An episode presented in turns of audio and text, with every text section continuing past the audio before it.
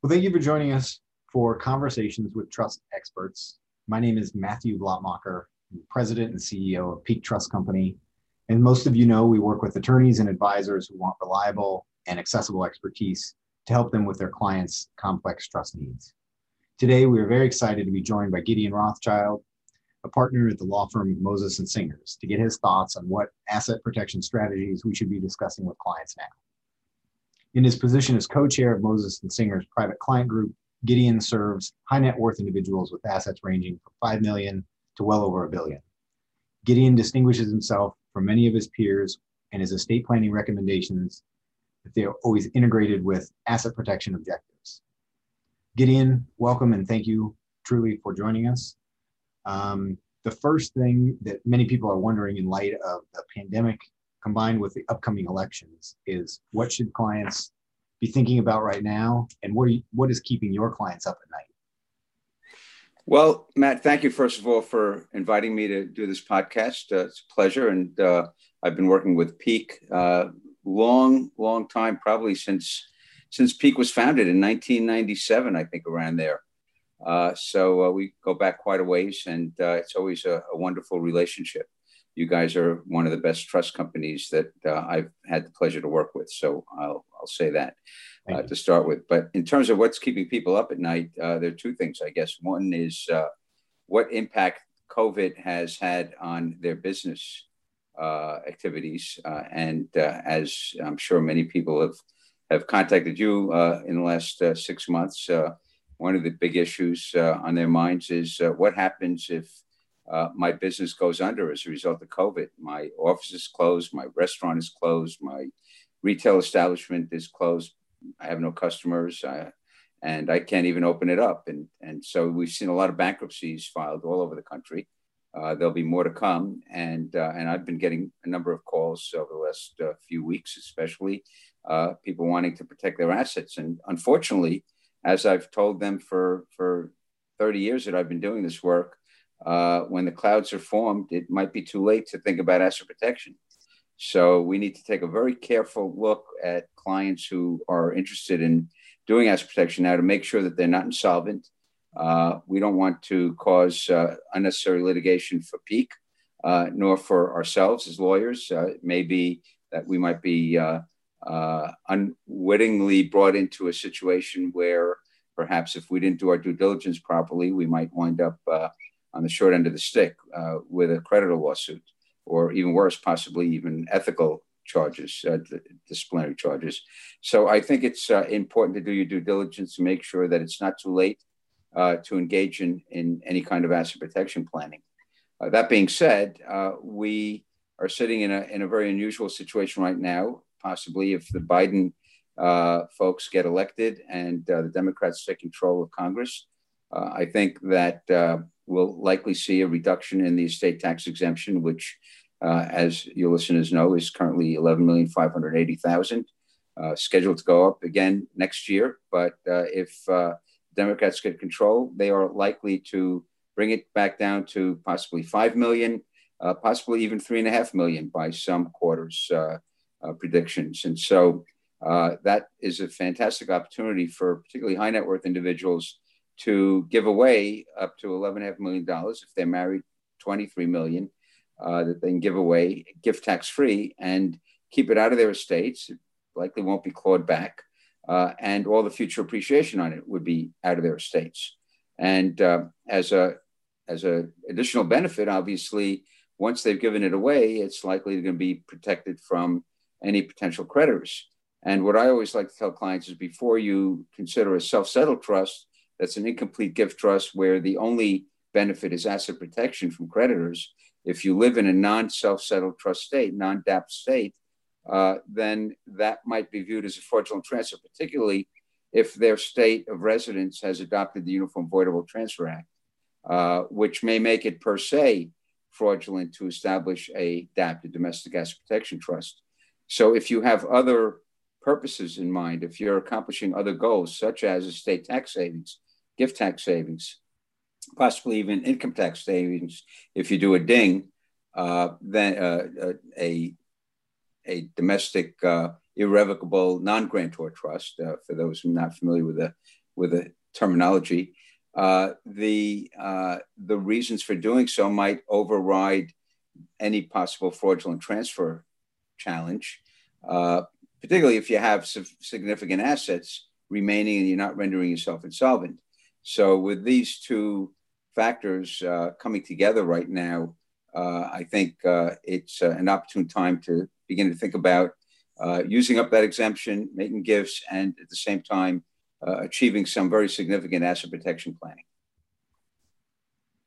Um, um, makes total sense, and and um, you know, we've seen a, an increased um, amount of inquiry and uh, really conversation around you know everything that you just touched on the you know uh, potential bankruptcies um, every business you know has been affected by covid particularly you know those high net worth individuals. Um, and you know, the election, of course, in any election year, adds to the volatility and uncertainty of what's going to happen, and it's a catalyst for people to plan. And this year's um, election is, is definitely uh, no different.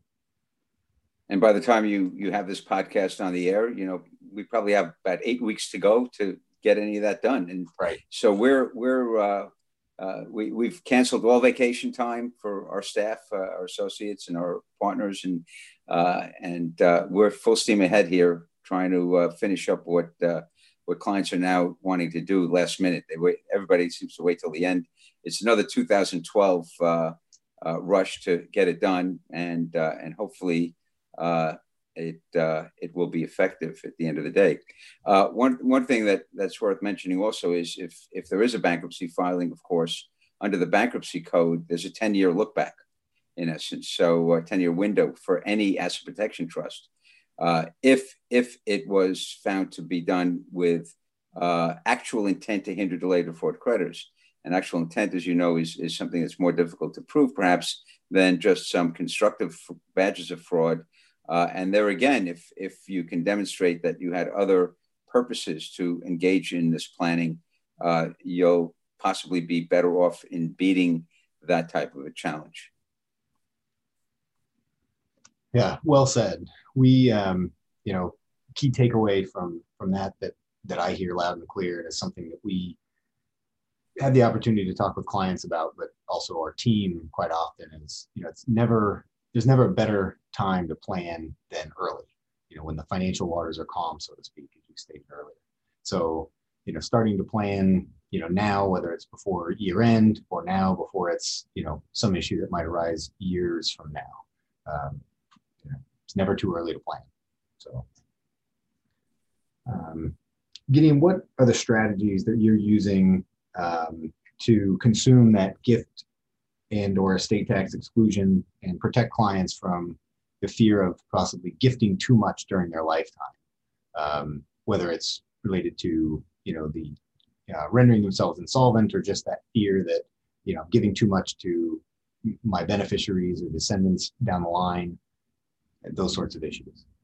Well, that's a great question. Obviously, you know we have clients. You mentioned we have clients uh, that have as much as a billion dollars, and for them, it's uh, it's not difficult to give away 11 million or 23 million for that matter if they're married. Uh, but take the more moderately wealthy client who's got maybe 30, 40 million.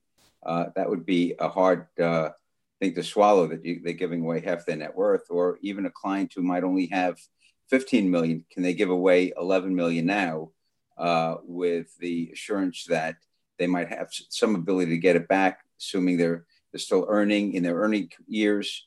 Uh, they might not need to rely on those assets. Maybe those assets aren't income producing assets, even that they're relying on currently, might be hard assets. Um, and how can we set up a structure in which they might be able to get it back? Uh, as you know, a, a, common technique that we've seen around for years now is, is referred to as the SLAT, the Spousal Lifetime Access Trust. Uh, and that doesn't require you to go to a domestic asset protection trust jurisdiction like Nevada or Alaska uh, anyone can create that in their own state and have it uh, 100% protected from their creditors as well as their spouse's creditors. The fear, however, with that, te- and that's the first thing I'll, I'll usually suggest, rather than jumping right to the self-settled trust, which may have, if you're not in a self-settled trust state, and even if you are, may have some fraudulent transfer exposure. Uh, when you're doing a slat, it's a completed gift. You're using up your exemption, uh, but you have a possibility of getting it back because if you have a friendly trustee like Peak uh, and the spouse asks for a distribution because uh, perhaps the grantor has uh, fallen on some hard times, Peak would understand the need for that distribution and and make the requested distributions from time to time and to that spouse. And perhaps that spouse is not one who likely will have creditors. Maybe uh, they didn't sign the personal guarantees. Maybe uh, they're not uh, exposed to the creditors the same way that the grantor spouse might be. So, so there's a way of doing that. Of course, the the common concern I get there is, well, what if we get divorced? Uh, how do I get access to those funds if my wife is a beneficiary? Uh, or what if my wife dies before me?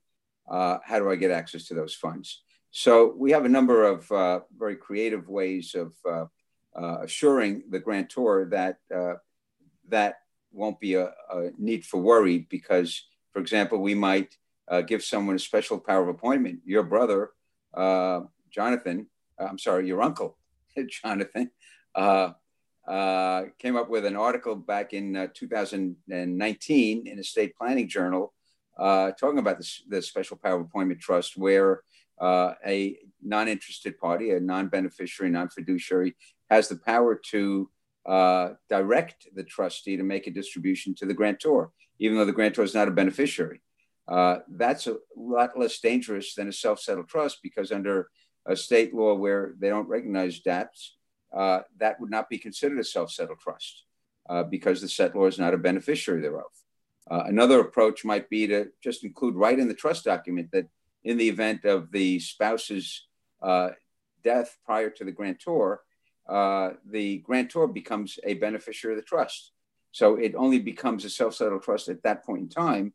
And if by then the risk of creditor uh, exposure is gone, or the statute of limitations is run, uh, or what I mentioned earlier, the 10 year period uh, to stay out of bankruptcy has passed, uh, then at that point the grantors can can become a beneficiary.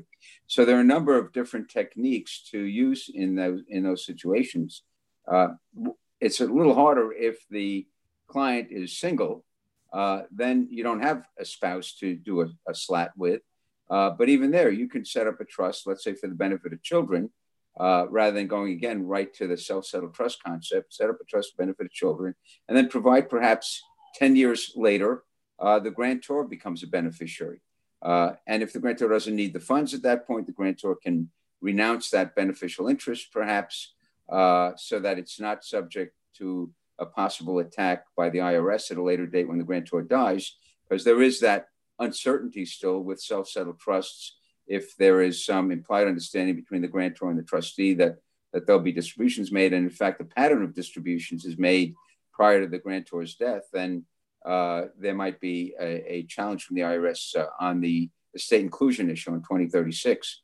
So I think uh, the, the more conservative approach might be don't make it self settled from the start. Uh, use up your exemption uh, properly as a completed gift and, and then uh, come back in uh, on the back end, perhaps. Uh, so there are ways of creating exit escape routes, if you will, to be able to provide for the grantor. Other ways of doing it uh, are to provide that the trustee can make loans to the grantor. Or perhaps you have a loan director under the Nevada statute. Or, for example, you can have a bifurcated trust where you might have uh, a directed trustee, such as Peak, uh, and then you might have uh, you might appoint uh, loan directors, distribution uh, directors. those folks have in in the distribution aspect, they have a fiduciary duty, but Perhaps as a loan director, it might be a grantor trust power that's held in a non fiduciary capacity. And so the loan director can direct a loan back to the grantor, even if the grantor is not a beneficiary of the trust. Um, and, uh, you know, as long as the loan is a bona fide loan, perhaps the, the grantor needs cash, needs liquidity, but the grantor has other assets still in their name uh, that don't provide any cash flow, sufficient cash flow for their needs. So they get a loan, and it could be a bona fide loan. When they die, uh, that loan is a debt of the estate, uh, deductible for estate tax purposes, uh, and they've accomplished uh, their goal of using up their $11.5 million exemption before it uh, goes down to maybe five or three and a half million. And they've protected those assets for the time being. Uh, if it's a grantor trust, they could swap uh, assets with a trust at a later date with other assets of equal value. So there are a lot of various techniques that, that we come up with with our clients that that will uh, put them at ease that if their financial circumstances change, they'll be able to uh, to uh, uh, get to these assets or the income generated by them at a later date. Yeah, thank you for that. Um, you you touched on, you know, something that is a common concern we get from clients, um, whether it's before they've done their planning or after, um, but particularly from you know kind of prospective uh, clients, which is you know I've heard trust can be rigid or you know I've got this fear or that fear, and one of the things I think you did nicely was really showing the flexibility that can be drafted into trusts to deal with you know um, a, a variety of fears, kind of safety valves, if you will, for what happens if this and um, you know, what I would add to that is with competent legal counsel, um, you know, really good legal counsel, like, you know, Gideon and of course Moses and Singer, trust can be completely and um, entirely flexible to address some of these fears that, that are, are commonly um, encountered. Um, so, as you know, I think you did a great job of summary for our listeners. Some takeaways that I got from that. Gideon, please confirm if this is accurate. Um, you know, particularly using gift tax exclusion and the fear of gifting too much, clients might consider uh, slats, uh, possibly with, you know, the language um, in the document to either deal with a premature death of a spouse, um, the ability to make loans to grantors, the ability to substitute assets, and and again, um, you know, really working with competent counsel to to draft that trust as flexibly as possible. Um, so next, um, Gideon, how does asset protection trust legislation help with completed gift trusts, or does it help?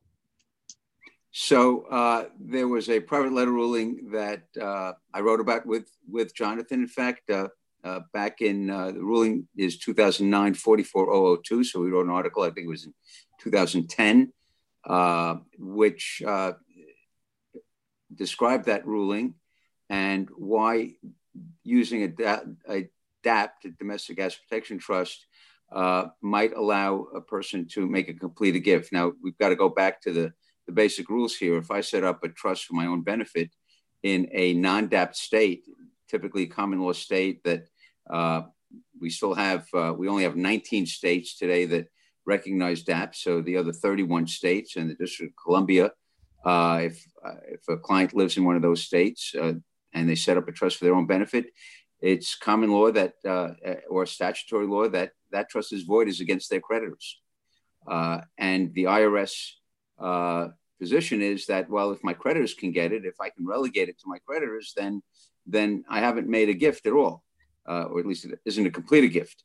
Uh, and so if you turn that rule on its head and go to a state in which the legislature has enacted uh, statute that provides that a self settled trust is protected from creditors, barring it being a fraudulent transfer, of course, uh, then uh, that trust, assuming that the grantor doesn't retain any other rights that would bring it in under Section 2036 or 2038, any strings, uh, then that trust transfer is a completed gift transfer. Uh, that was very clear in that private letter ruling. What was not as clear in that ruling was what happens on death. And as I mentioned earlier, if the service can demonstrate at death that the grantor was receiving distributions on a regular basis, let's assume uh, the grantor is actually he's a beneficiary, he's asking Peak for uh, a quarterly distribution of all the income that the trust is earning, uh, and Peak gives them that distribution, whether uh, there's some understanding or not in advance. Uh, the facts of receiving that distribution for a long period of time, ending at death, uh, will cause that trust to be includable in the grantor's estate under Section 2036 or 2038. And so, as long as uh, that doesn't occur, uh, it should be safe from an estate tax challenge. Now, there are a number of things that people can do if they've set up a trust. Let's say put 11 million in there. It's self-settled. Um, they're young. 20 years later, they've accumulated enough assets of their own that they don't need that safety valve on that trust to be a beneficiary. They could at that point have a, a third party have the power to remove them as a beneficiary. That removal, even if it's done within three years of death, would not cause estate inclusion because at the time of their death, they're not a beneficiary. Now, if they're not certain they want to, let's say their trust has grown from 11 million to 40 million, and they think that, well, they don't want to give up the ability to get it entirely. So they might bifurcate the trust into two separate trusts, divide it up, and have uh, one trust with, let's say, 30 million and one trust with 10 million. And they might remain a beneficiary as the $10 million trust and, and give up the beneficial interest of the, of the $30 million trust. Uh, so uh, that's, that's a way that you can uh, manage the situation a little bit better. And, uh, and these trusts, we've, we've done it quite a few in 2012 where gift tax returns were filed uh, and we didn't have any examinations. I can't say that that they passed muster in an audit, but they certainly uh, weren't audited, weren't examined, and full disclosure to the IRS that these were self-settled trust, and uh, and the IRS accepted them as completed gifts. The question will will be what happens when the grantors die. Interesting. Well said. Uh, the, the takeaway I get from that is that completed gifts and asset protection in many ways go hand in hand. So working with the state that has um, that type of legislation helps to, um, even if it's not really a desired effect, helps to um, get the conclusion you want on the completed gift. And right. Specifically to look at 2009 44002 as a private letter ruling. Now, of course, the private letter ruling is only applicable to the taxpayer that that requested it, and so that is not necessarily uh, uh, you know something you can rely on, uh, but it's a pretty good uh, reasoning tool. Sure, definitely an indicator. Um, Gideon, the last question we have, you know, a little bit of one of those loaded questions in life, uh, particularly in this industry. You know, we get it a lot. Um, it's written about, talked about a fair amount. Um, it's this. Let me guess, Matt. Yeah, I, you probably know it. Why Nevada or Alaska? Oh well, you know that is one of them uh, that we okay. always get. You know the difference of states and jurisdictions, right? Um, but it's do DAPS work? And uh, okay, maybe you can opine on that. Sure. Well, you know what? We've had um, uh, quite a few cases, decisions in courts, um, which have gone the other way. That uh, particularly with foreign asset protection trusts, there have only been uh, a couple of uh, decisions, uh, some out of Alaska, some out of Delaware. You know, less than a handful that I can think of that have dealt with challenges to domestic asset protection trusts, but most of the unfavorable ones have, have come about in the foreign trust area. And uh, and what I tell clients sometimes is, look, you know, assuming again, you have to assume it's not a fraudulent transfer because if it's a fraudulent transfer, uh, nothing's going to work. No transfers are going to work. But but assuming that years have gone by, the statute of limitations has run uh, for fraudulent transfer challenges, and now the only question is, I live in New York and I set up a Nevada trust. Uh, will the New York court respect the Nevada law, uh, or will they apply New York's law, which will cause this trust to be available to my creditors? And and one thing to think about is, well, if if and when I do get into a creditor situation, I might consider moving into one of those DAP states. So by the time there's a judgment rendered against me, if I'm residing in Connecticut, let's say, which is not that far away from New York, uh, or I decide I want to move to Nevada. I'm not sure I want to move to Alaska, quite frankly, Matt. But uh, but but if I want to move to Nevada, uh, I like a warm climate. I like to play golf. Uh, I'm not a fly fisherman, so I don't need the Alaska salmon. Uh, you know, I can move there, and by the time the judgment is enforced, I'm a resident of that state, and that state will apply the laws of my residency. And if Nevada uh, respects its own laws, obviously, uh, then that trust should be protected. So that's always an option that's available to someone if, if they really get into a lot of trouble. Uh, fortunately, 99% of the clients we've done DAPS and, and foreign trusts for uh, have, have never run into any trouble. It, it just allows clients to sleep at night. And, and worst case scenario, I think, and, and our experience bears this out, is that it provides a client with leverage to negotiate a settlement. So even though they might not, we can't say that they work 100% of the time or that we have actual anecdotal evidence or, or better than that, uh, decisions from the courts saying that they work because they haven't really been tested. It's surprising.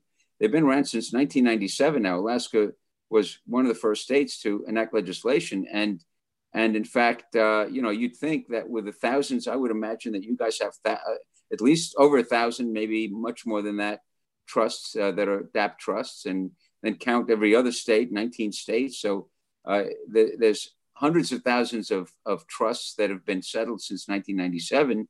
And yet it's surprising that so few decisions have come down. And I have to believe that that means that, you know, people have just not had a problem uh, to date uh, challenging them or they've been settled. Uh, and in our own experience, uh, they've given clients the ability to settle. Whereas if uh, if you simply uh, hold on to the assets in your own name, you've got no negotiating leverage. You know, just turn the money over, write a big check to the creditor at that point. Might as well. So uh, so they do provide some benefit, and it's not at a great cost either. Aside from the initial cost of perhaps settling them up, setting them up, the legal fees, the annual trustee fees that trust companies like yours charges uh, is a, a, mere pittance compared to what somebody might pay for insurance to get an extra, you know, $10 million of insurance, assuming they can even get it to cover the particular risks that they're concerned about. Uh, you know, spending five to ten thousand dollars a year is uh, is a is a minor expense to to have that peace of mind. Well said. We we completely agree, and um, we heard it said one time that setting up a DAP is the equivalent of buying an insurance policy. That that insurance policy doesn't build you an impenetrable wall against creditors, but it buys you a really good seat at the negotiation table. Exactly. And at the end of the day, if there is a creditor issue and it's ultimately settled, um, it still might be unfortunate, but most people would agree that there's in some way a, a victory there, even if it's minor. That maybe you you settle it rather than having to you know drag it out through its full course and legal fees and all. Agree fully. Yep. Um, and and as you said, you know, number of, of DAPs have failed, although it's you know small fraction of the total that have been created, not only in Alaska but throughout the United States now.